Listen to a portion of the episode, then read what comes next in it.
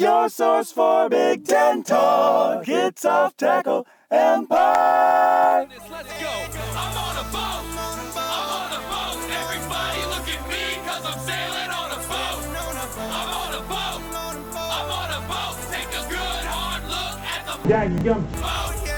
I'm on a boat. Welcome to Off Tackle Empire, and it is Minnesota week. Oh, you know, PJ Fleck's contract a little spendy, but getting off to a pretty good start there. You know, I think it's real interesting how they uh, how how they went to a bowl and got the axe after losing to Illinois for some reason. Have you noticed also? I'm, I'm going to stop with the accent because I'm not really good at it. Uh, have you noticed also that PJ Fleck in the span of like a year has gone from being like okay, so the the torch of hype of most hyped coach in the conference seems to be getting passed around really quickly these days, right?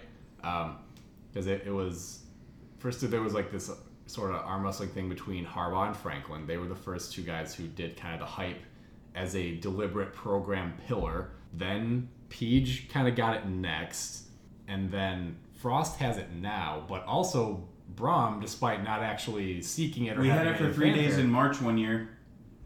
Did you? What with Beckman? No, people were very briefly hyped about Lovie for like a week. Who are people? It was it was a big deal at the time, just because it happened during a slow news cycle, I think. Sure. But my point is, it didn't end up mattering. So it's it's it's hype the way that it's hype if like Pete Buttigieg comes to town, where it's like, oh hey, that guy's here. Okay, what else is happening? Well, it was it was a lot of like when he first came to the forefront, where it's like, oh look at this guy, oh man, this guy could be like a really big. Okay, well now. and then now he's running like seventh place. So yeah, okay. I guess in that sense, I'll I'll allow that turn of phrase. Um, so anyway, Minnesota, as as we said, initially was a Kirk Ferentz, Joe Biden. Oh, it kind of does, doesn't it? Shit. He's going to win the Big Ten West this year. And then get his ass kicked by Ohio State. That's exactly how this is going to. Fuck, we just correctly predicted the Big Ten. We might as well go and place some bets. We're going to make some money off of this at least. One hundred percent. And the other thing is, Bummer, man. like Kirk Ferentz will do this while all of the Iowa fans are like, "God, Kirk Ferentz is not equipped for this at all. But I hope that like all of the other, I hope that all the other coaches like line up behind him somehow. yeah, let's. So. so Minnesota's last season was kind of a weird one, right? Uh, I don't want Iowa to win, but I think they've got the best chance out of anyone to beat Ohio State. Now, That's not they're true at certainly all. not It's the just best not team. true. It's They're nowhere near the best team, but I think they've got the best chance to beat Ohio State because I think some somewhere between their conference play and the Big Ten championship game, they're gonna pick up all of these players that we haven't ever heard from yet. Yeah, if they all the so what will happen is between the between the end of the regular season and the conference championship game, Jonathan Taylor will come and put on a Hawkeye jersey. Um, so will like Adrian Martinez. And then a whole bunch of Ohio State players too. Yeah, We'll just decide to play for Iowa. to now. decide to transfer and be immediately eligible. Um, because that's why we're nominating Iowa, basically, is to flip some of Ohio It's State's not that players. we think that Iowa can actually win, like that Iowa is. should be the Big Ten champion. It's we don't yeah. think that. We don't think they're the best team. It's just that like we think that somehow a whole bunch of weird shit we can't explain is going to happen that will allow Iowa to beat Ohio State in the title. Just like Northwestern did last year. So anyway, God, I'm bummed out now. Anyway, um, right. Minnesota. So as I was saying, you know, last year was kind of an interesting. I mean, what do you make of it? They start three and zero against a pretty underwhelming non-conference schedule. Drop four in a row after that, and then alternate wins and losses once they get a little bit healthier, and once the offense starts clicking a little bit.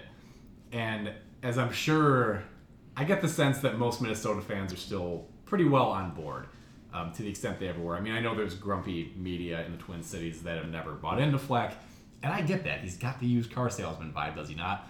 Um, but ending, I mean, if you just want to look at kind of where they ended last year, beating Wisconsin on the road for the first time in like 55 years, and an impressive win in a bowl game, albeit in Paul Johnson's last game and against a Georgia Tech team that's very easy to beat in bowl games once you have time to game plan for them.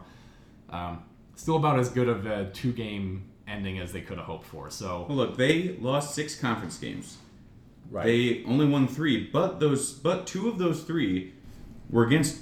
I mean, two of those three were by substantial margins, and they were both against bowl teams. The one was against Purdue, a fairly surprising result, really. Yeah. Um, and then at Wisconsin, I mean, I mean, if at this point, especially having not beaten them for damn near a decade and a half, if Yeah. if you'd ask Minnesota fans if they'd be happy coming into that game winless and coming out with a 37-15 victory, I'm they pretty would take sure. it. In, They fa- would take in, it. in fact, I think they'd probably want that even more because it would be you even know. funnier if you're Yeah. otherwise winless and then you punch your opponent in the face. You know, it's, it's it's a cliche that you say, oh well, Michigan fans would be happy being winless if, as long as they beat Ohio State. No, they wouldn't. But I really think that Minnesota fans wouldn't give a shit about anything. Everything else is immaterial as long as they broke that streak against Wisconsin. That is such a huge deal. That single-handedly legitimized PJ Fleck, in my opinion. I don't know about that. This isn't the same Wisconsin that's been dominating this matchup. When I say most of the year. legitimized, I don't Oh, mean. you mean in the eyes of the fans, Yeah. not necessarily like actually. Well, when I say legitimized, I mean like, okay, he's not just going to crash and burn immediately. This is going to be a, a thing. well, I didn't think he was. I never, I. I never thought, but like, I thought the more likely result, and I still think this is the most likely result, is that he kind of settles into a mediocrity. He might be able to bump it a bit higher than that, but as we keep saying, I think the neighborhood's gotten tougher. Um, but like he's going to be the coach there for a hot second as long as he chooses to be. Oh yeah, I That's don't kind think. of what I meant by that. oh yeah, yeah, yeah, yeah, yeah. Is that like, okay, PJ Fleck has beaten Wisconsin, beaten them down. They're not gonna- road, they're not gonna kick him out. your coach now. They're not gonna You know what I kick mean? him If out you haven't gotten on board, Yeah, yeah. time to get there.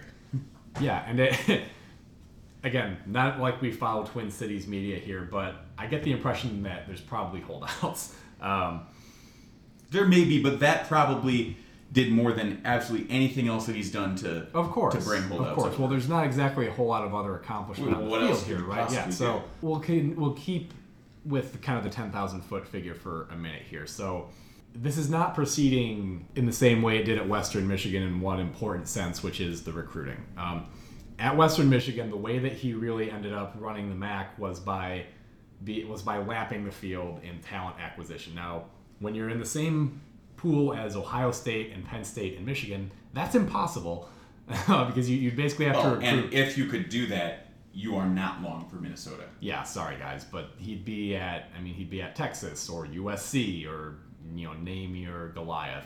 Um, so it's just as well that he can't do it really.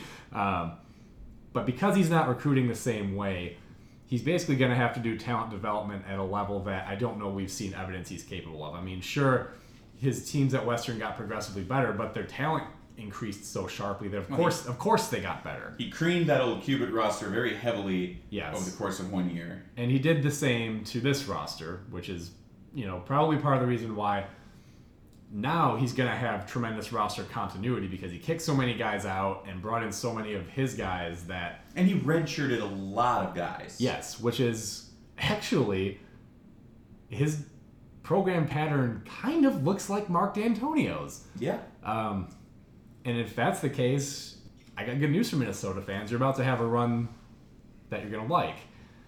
I don't know if I quite believe he's going to get over that hump with how crowded the Big Ten West is this year.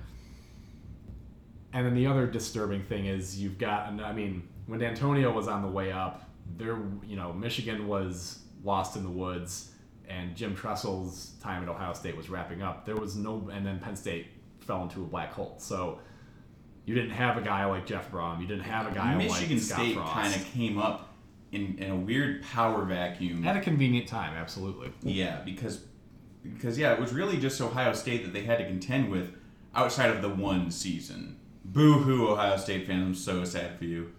You won. You, you lost seven games one time. Um, but you know the other thing is, Fleck's been recruiting at a decent level, right? But Um, I mean, remember, recruiting level is is a relative thing. Um, Yeah, but but I mean, but at a competitive Big Ten level. When I say competitive, I don't mean competitive for the but like enough to field a competitive Big Sure, Ten team. sure. Tenth in Okay. the conference though does not exactly inspire. And, and again, this is all we need to make clear is he is never going to have the edge at Minnesota that he did at Western. So his in-game coaching is going to be a lot more important, and that's kind of been a mixed bag. Yeah. It's gotten better since he fired Rob Bob Smith last year, after which point the defense got substantially better. But like when I talk about recruiting, it's hard to see how Fleck improves much from where he's going right now, especially with the reports coming out about how he handles recruits and commitments. Yeah. Because yeah. that's kind of one of those things that yeah, you can probably get away with in the MAC. You can probably get away with when you're recruiting against the likes of Illinois and you know your lower half of the Power Five conferences, but you're not going to stop somebody from visiting Ohio State like that right. They'll tell you to take a hike. you know, somebody with a good offer list is not going to be like, oh, oh yes, yes, I will bend the knee to you, Lord Fleck, and not even bother visiting all of these, you know, you know what I mean. So you're gonna, so you're not gonna get guys with those big offer lists to, you know, to to commit to you to that level. And I mean, it's, I don't know. We could talk a lot about PJ Fleck and commitment without even mentioning the marriage thing. Uh, so Remember that time that he was a coach for one day? Right. And so to, to transition it kind of back to what we expect to see from the field, again, the good news, because of the way he's handled his roster construction the last couple of years, is this is the year where he's got guys who played the year before. Every, like he's got, I think something like 90% of his offensive production returning, which um, can work, can be a, is usually a great thing. And then you see how Michigan State's offense worked with that kind of returning production last year, and sad. So it's probably going to work out better for Minnesota. He's got more capable offensive assistants than Dantonio does. There's really no reason for the offense not to be good. He's got to settle on a quarterback. I mean, Annexstad and Morgan, they had better results with the latter, but not so dramatically so that it would be out of the question for them to go with Annexstad instead. Um, I think Morgan's going to be the guy. Probably. I mean, he's more of a dual threat, so it's another dimension. Again, his efficiency was higher, not so astronomically so that it's impossible for Annexstad to play. Um, and then around him, they've got a pretty good group of guys. Uh, they still have Johnson and Bateman out wide. They'll still have Ibrahim and Smith in their running game, even with Shannon Brooks kind of not being available. Um, so there's plenty to like here. And four out of five stars on the offensive line are back, too. So the offense is pretty much intact. It was on a little bit of an upward trajectory. I think you've got to be optimistic about this effective, kind of balanced approach they've taken. Definitely preferring the run, but with enough of a passing threat to make it viable and balanced. Defense is going to be interesting as well. They've still got some obvious playmakers. I mean, having Carter Coughlin as a building block is a great luxury to have. I don't think they'll really miss Blake Cashman, who made kind of an interesting decision to go pro, in my view. Um, they do have a couple other linebackers in Martin and Barber who are pretty good. And of course, get Antoine Winfield. Back It would be the it would be cool if we could see him play a whole season. He's a, he's one of those players where even if you don't support that team, you want to be able to watch him play because of the plays that he makes. Yeah, um, but it's you always hope for the best in those situations because nobody wants you know. You al- you also want to see. I mean, you want to see the Big Ten well represented in the pros. I don't necessarily subscribe to. I want to see other Big Ten teams succeed. No. But at, but it's nice to see a lot of Big Ten players in the pros because you know that it's your credibility as a pro league. Yeah. Anyway, PJ Fleck, uh, of course, under the Greg Schiano coaching tree, which also produced Kyle Flood, Darrell Hazell, and Bill Cubit. Um, Fertile is the ground, bountiful is the harvest. indeed, indeed. God, what a bunch of fucking crab apples. I never would have guessed, first of all, that all those guys actually came from Schiano. I I do always forget that he actually did have a successful run. I just all I think of now is the guy who wasted incredible talent at Ohio State and then caused a riot amongst Tennessee fans. Really, you don't think of the guy that rushed the the uh, victory formation in the NFL I don't pay attention to the NFL. I know that that happened, but also because that's where PJ Fleck served. Sure, but again, he, he was also in Tampa Bay. I saw. I think that living in Florida does things to you sometimes. Um, just just a thought. I don't know. And Schiano was was Schiano replaced with Lovie Smith? I thought it was Raheem Moore or Morris. Morris, yeah. Wait, Raheem Moore was the Moore guy. was the safety. yes. Morris was the coach.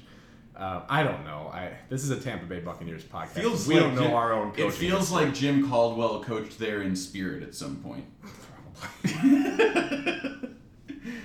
God, let's get Jim Caldwell at Illinois. I'm not even gonna respond. Wait a that, second. but Jim Caldwell coached at Wake Forest. yeah, a long time ago. My memory serves me correctly, and he Right. wasn't very good. No, no. I think he won like single digit games in like four or five seasons. Hmm, Nothing wrong with winning single digit games in three seasons. I mean, altogether, like Plenty he of successful coaches do it all the time. Win nine games in three years. Yes. So, anyway, we're talking about the Tampa Bay Buccaneers. and the schedule is pretty easy. They open with South Dakota State. Tampa Bay should be able to manage that. Here's Road the thing game- about South Dakota State is that, uh, you know, Minnesota and the teams out there play South Dakota State fairly often. I know that Illinois has played them very often. You know who I don't believe has played them is Maryland. And I think it's because South Dakota State keeps ducking Maryland Because they're worried about. Yeah, you're scared favorite. of you hares are scared of racing that tortoise.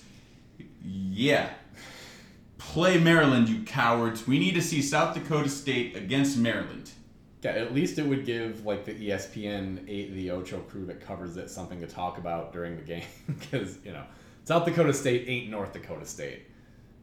Well, I mean, no, that crew that covers that game is definitely going to talk about who is currently projected in the college football playoff the entire time because that's just kind of the nature of coverage now. Yeah, So, that mercifully, I mean, there really is still a place for networks like the BTN, so I just don't have to listen to that. Yeah, yeah, you say that like Ohio State doesn't exist. I think there's plenty of there's plenty of league games you can get through where they don't talk a whole lot about the national picture. I mean, for one thing, I'm, I'm not entirely convinced that all the BTN crews know what's going on outside the conference, which is fine. I mean, that's kind of the way we like it, isn't it? Um, so anyway, the schedule: three non-conference games to open the season. South Dakota State at Fresno State, 10:30 p.m. start time on the West Coast. No problem there, I'm sure. And then home game against Georgia Southern before the bye. Um, this should be a 3 0. If you drop that game against Fresno State, I would not be surprised, nor especially concerned. It's not a they're not where they were, you know, eight, ten years ago when they were You know, you say that, but they're good. They're good. Jeff Tedford rebuilt them overnight. They won 12 games last year. yeah, I get that. Uh, they won. Actually, Jeff Tedford thus far. Well, you remember uh, Kalen DeBoer, the new Indiana head coach, or not head coach, offensive coordinator. Um, he came over from Fresno State in, in Jeff Tedford's renaissance. So um, the Jeff Tedford Fresno State Bulldogs in their second run have been formidable thus far. He is All right. Well, in his second stint 22 and 6 14 and 2 in conference fresno state is not to be taken lightly okay, have fun They- with that they- road trip, Minnesota. they, they finished ranked 18th in the ap poll I thought they had huge turnover from last year, though. may very well have Well, anyway, yeah, like I said, you know, ten thirty start on the West Coast. I'm, I'm sure nothing can go wrong there. Um, and then they've got the bye game before proceeding into conference play, starting at Purdue, then Illinois and Nebraska at home. Crossovers, you've got Rutgers on the road, Penn State at home. Um, you know, that's doable, right? Oh, and Maryland. Sorry, I forgot Maryland. So Rutgers at Rutgers, Maryland at home, Penn State. That's again, as is the case with Purdue. You've got one of the lighter crossover schedules here. Yes, road game at Iowa. Yes, road game at Northwestern. But you get Wisconsin at home. You get Nebraska at home. you get maryland and rutgers really if you switch, You get- switch out penn state with indiana that's the only way you could have an easier schedule Yeah, and you do have Penn State at home. So that's a much easier team to play without 100,000 fans in a whiteout. Um, this is this is a favorable schedule as well. I wonder if we're gonna somehow end up saying this. Like, is anybody from the West actually playing Ohio State this year? somebody has to be Yeah, I mean I'm being facetious, but well you remember when they did that parody based scheduling thing that made us rutgers eternal blood rival yeah. no, that's probably Was that the joke? I'm sorry. I, I, No, I that thought there actually was. is a thing that happened. I know. I thought there was a punchline or something. I was like, yeah, that did happen. Okay. Well, but I'm just saying, like Minnesota would not have necessarily commanded heavyweight matchups when they did that. No, although I think that's how Michigan State ended up playing Northwestern, who we lose to every year. So, Yeah, yeah. Maybe they should drop a weight class. Or just make Northwestern stop wearing bags on their feet. Bunch of nerds. Anyway, um, so sure. I mean, Minnesota's one of these teams in the West that we don't know what to make of in conference play, right? I, You feel like giving them a share of a shot at the title, but I feel like this is like a Royal Rumble at this point, Of the- of the six, I mean, of the six non-Illinois teams that we're actually talking about, I would say Minnesota is the longest shot.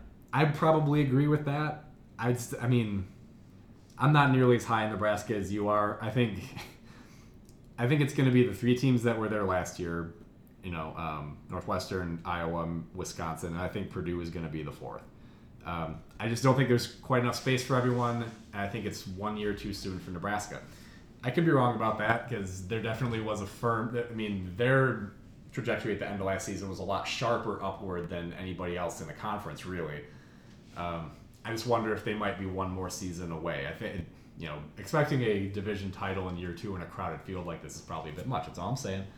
Um, but Well, I mean, it's only because I don't know who, you know, there isn't what you'd call a really established powerhouse. No, I- like I said, What Big Ten West team should start the season ranked? Any of them? I still think Wisconsin should. I mean, But that's mostly because of what they've done prior to last year. kind of, yeah. Not I mean, anything to do with what happened last year. No, and I think I think Iowa probably should too. I'll be at like you know 24. I'd say that Iowa and Northwestern should be also receiving votes. That's what I would say. They should be. They should lead also receiving votes. Yeah. Maybe twenty five. Yeah, I could I could see And that. no one else should be in the top twenty five. Right, and I guess we'll kind of see how this plays out. Like, I, we really have no idea what's going to happen in the Big Ten West. It's going to be a theme that you notice when we talk about teams in the West. For, I was going to say, It's really exciting times for anybody in the Big Ten West that doesn't root for my team. Yeah, I was going to say, fortunately, we're almost done. We still have to talk about three more teams in this division. So, um, boy, oh boy. I feel like we've been talking about the Big Ten West for like 20 years now. Your source for Big Ten talk. It's off tackle Empire. It's a nice, it's a nice tail off. I fucking hate talking about the Big Ten West because it's like, dude, ev- who could win? everybody's invited to this fucking party. Not you. Oh God. No, there really is no chance that this goes anywhere else, uh, any other way than tits up. what for Illinois? You mean? Yeah. Oh yeah, for sure. I mean, I Well, here's the thing. I expect them to like. The odds of them losing to UConn are much higher than the odds of them winning three conference games.